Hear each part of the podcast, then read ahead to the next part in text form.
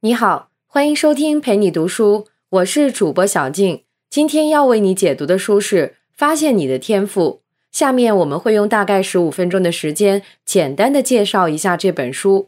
本书的作者叫肯·罗宾逊，是英国华威大学一位教育学领域的教授。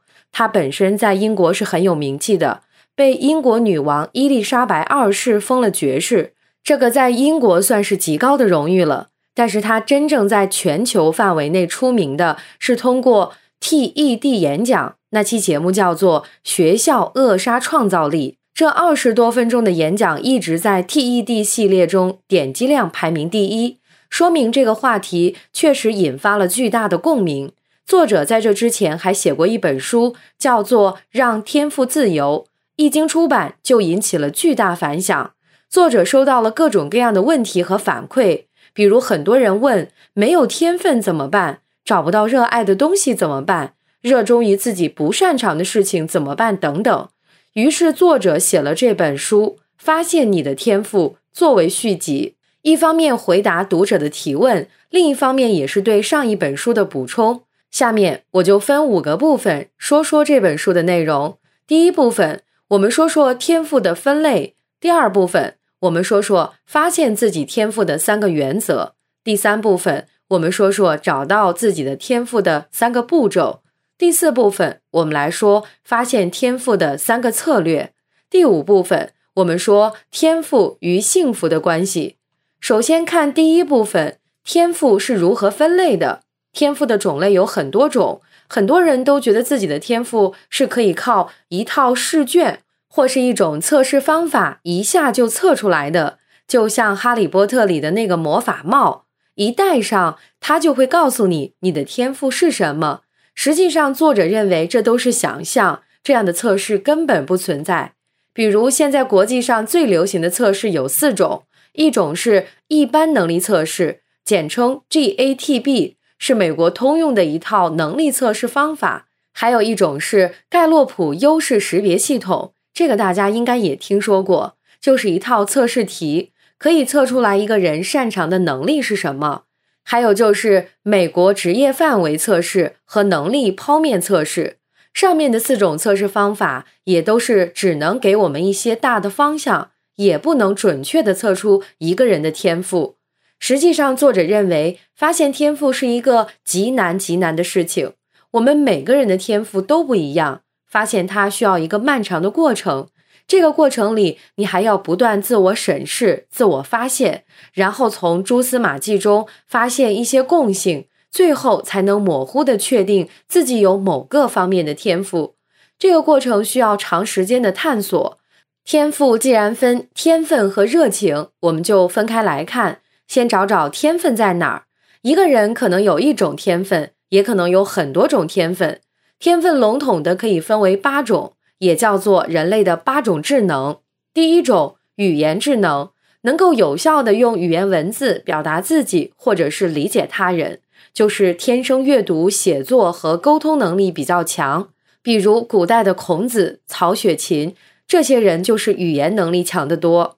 第二种逻辑数字智能，对于数字和逻辑推理比较敏感，善于用数字工具来理解事物。比如说，柏拉图、牛顿这些人善于用数学工具来思考问题。第三种是视觉空间智能，这方面比较强的人可以准确的识别出视觉空间的结构，比较善于把他们看到的、感觉到的用具体形状的东西表现出来。代表人物就有毕加索、罗丹这些人，适合画画或者是从事建筑方面的工作。第四种是音乐智能。对于音符很敏感，比如有一些孩子三岁就能在钢琴上弹肖邦的曲子，只要能听到音符，他就能准确的说出来是什么调。第五种就是人际智能，可以很敏锐的觉察到别人的情绪动机，这个方面强的人善于和别人合作，特别讨人喜欢。就比如情商高的人，天生这方面就比较强，人见人爱，花见花开的。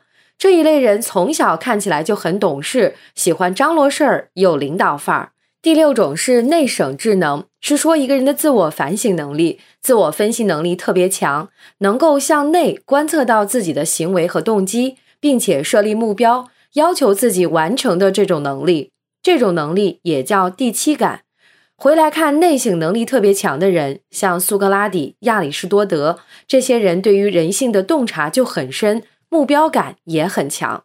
第七种是运动智能，有些人就是善于运动，善于用动作来表达情绪。有很强的运动欲望，就比如有些人天生喜欢跳舞，喜欢户外运动。第八种是自然观察智能，这类人喜欢观察外部环境，对花花草草和自然界的东西很感兴趣。像达尔文、爱因斯坦就有这种天赋。我们平常只关注自己周围的一亩三分地儿，他们平时关注的就是大自然是什么样子，喜欢研究这类的问题。这八类天分是一个大致的分法，你可以对照着想一想，自己哪一方面天生就比较强。当然，你可能也不只有其中的一种天分，很有可能同时有好几种天分。我们既然知道了天分的大致分法，我们研究这个问题也就有了一个大的框架。下面我们来说第二部分，找到自己天赋的三个原则。虽然每个人找到自己天赋的路径各不相同，但是原则却是相通的。作者为我们列出了发现天赋的三个原则。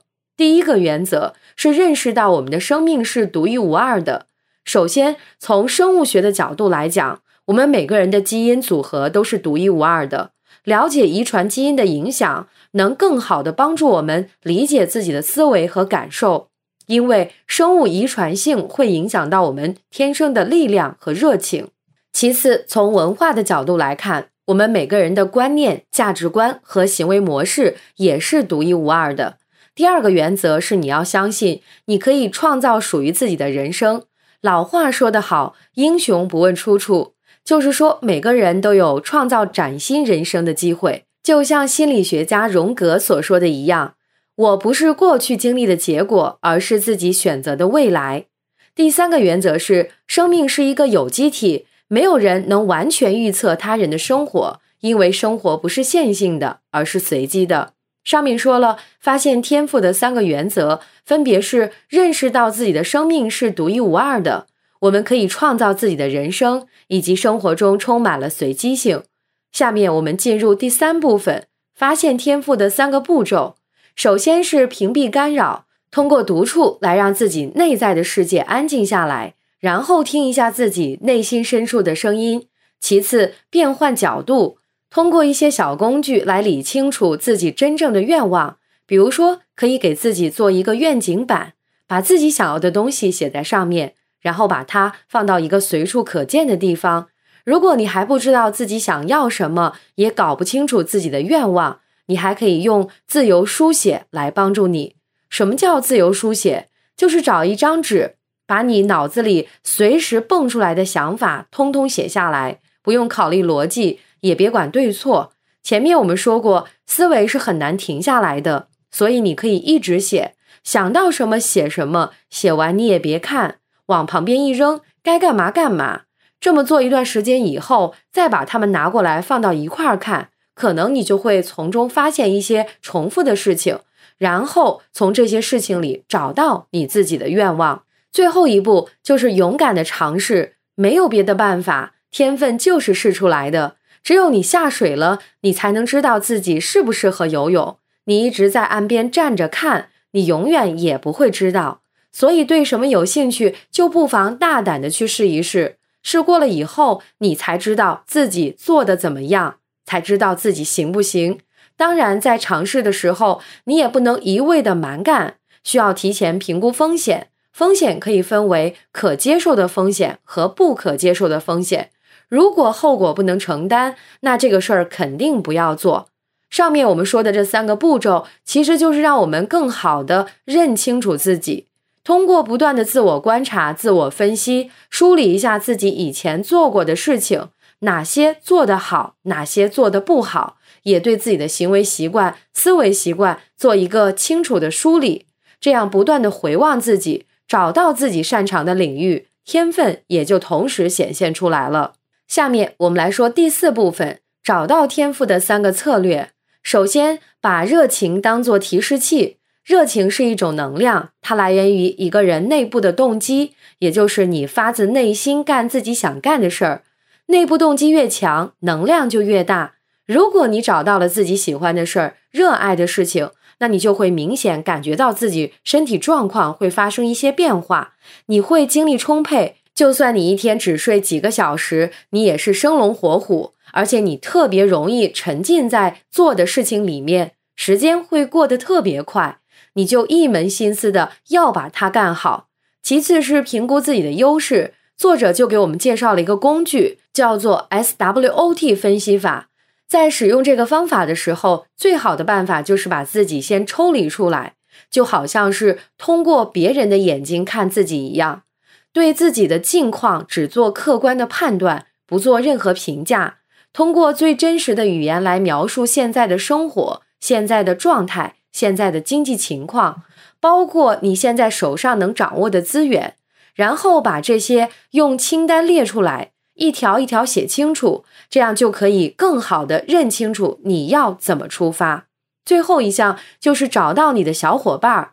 当你了解了自己的情况之后，下面就要花时间想一想，怎么找到和你志同道合的人。作者在这儿把这个过程叫做找到属于自己的部落。你可能对自己要干的事儿暂时还不清楚，但是可以通过找到志趣相投的小伙伴一块儿来发现。那怎么来寻找属于自己的部落呢？可以利用互联网，你可以在搜索引擎里打一下跟你爱好相关的关键词，你就会得到很多相关的信息，选择适合你的去接触、去尝试。因为网络上有五湖四海的人，你的视野会更宽广，可以学到更多的东西。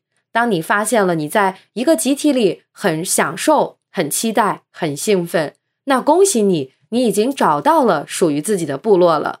第五部分，我们来说说天赋与幸福的关系。为什么要说这个呢？因为当你遇到能发挥你自己天赋事情的时候，第一个感觉就是幸福。这种幸福和那种中彩票的幸福感不一样，它是一种持久的幸福感，并不强烈。但是可以让人一直充满喜悦。好了，现在我们总结一下这本书给我们梳理了一些发现自己天赋的心法和方法。首先要确定的是，发现天赋并不容易，它是一个长期的不断发现、观察、自省的过程。千万不要想着省事省力一蹴而就。第一部分，我们前面讲了天赋的八种分类，这八种类型你很有可能同时擅长很多种。把擅长的那些组合起来，也许能找到你的独特性。第二部分，我们讲了三种发现天赋的原则，分别是认识到自己的生命是独一无二的，我们可以创造自己的人生，以及生活中充满了随机性。第三部分，我们说了发现天赋的三个步骤，分别是屏蔽干扰、变换角色、勇敢尝试，这能够帮助我们找到真正的自己。第四部分。我们讲到了通过寻找热情、评估优势、寻找部落的方法来确定自己的天赋。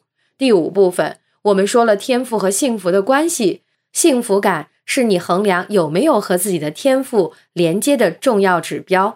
天赋其实就是我们每个人的潜能，虽然发掘它的过程比较艰难，但是不管什么时候，只要它被发掘出来，你的生命会在那个点上开始发光。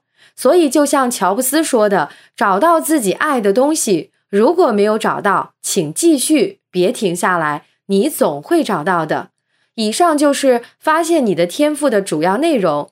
感谢关注，陪你读书，欢迎点赞分享，同时可以打开旁边的小铃铛，陪你读书的更新会第一时间提醒你。我是主播小静，我们下期再会。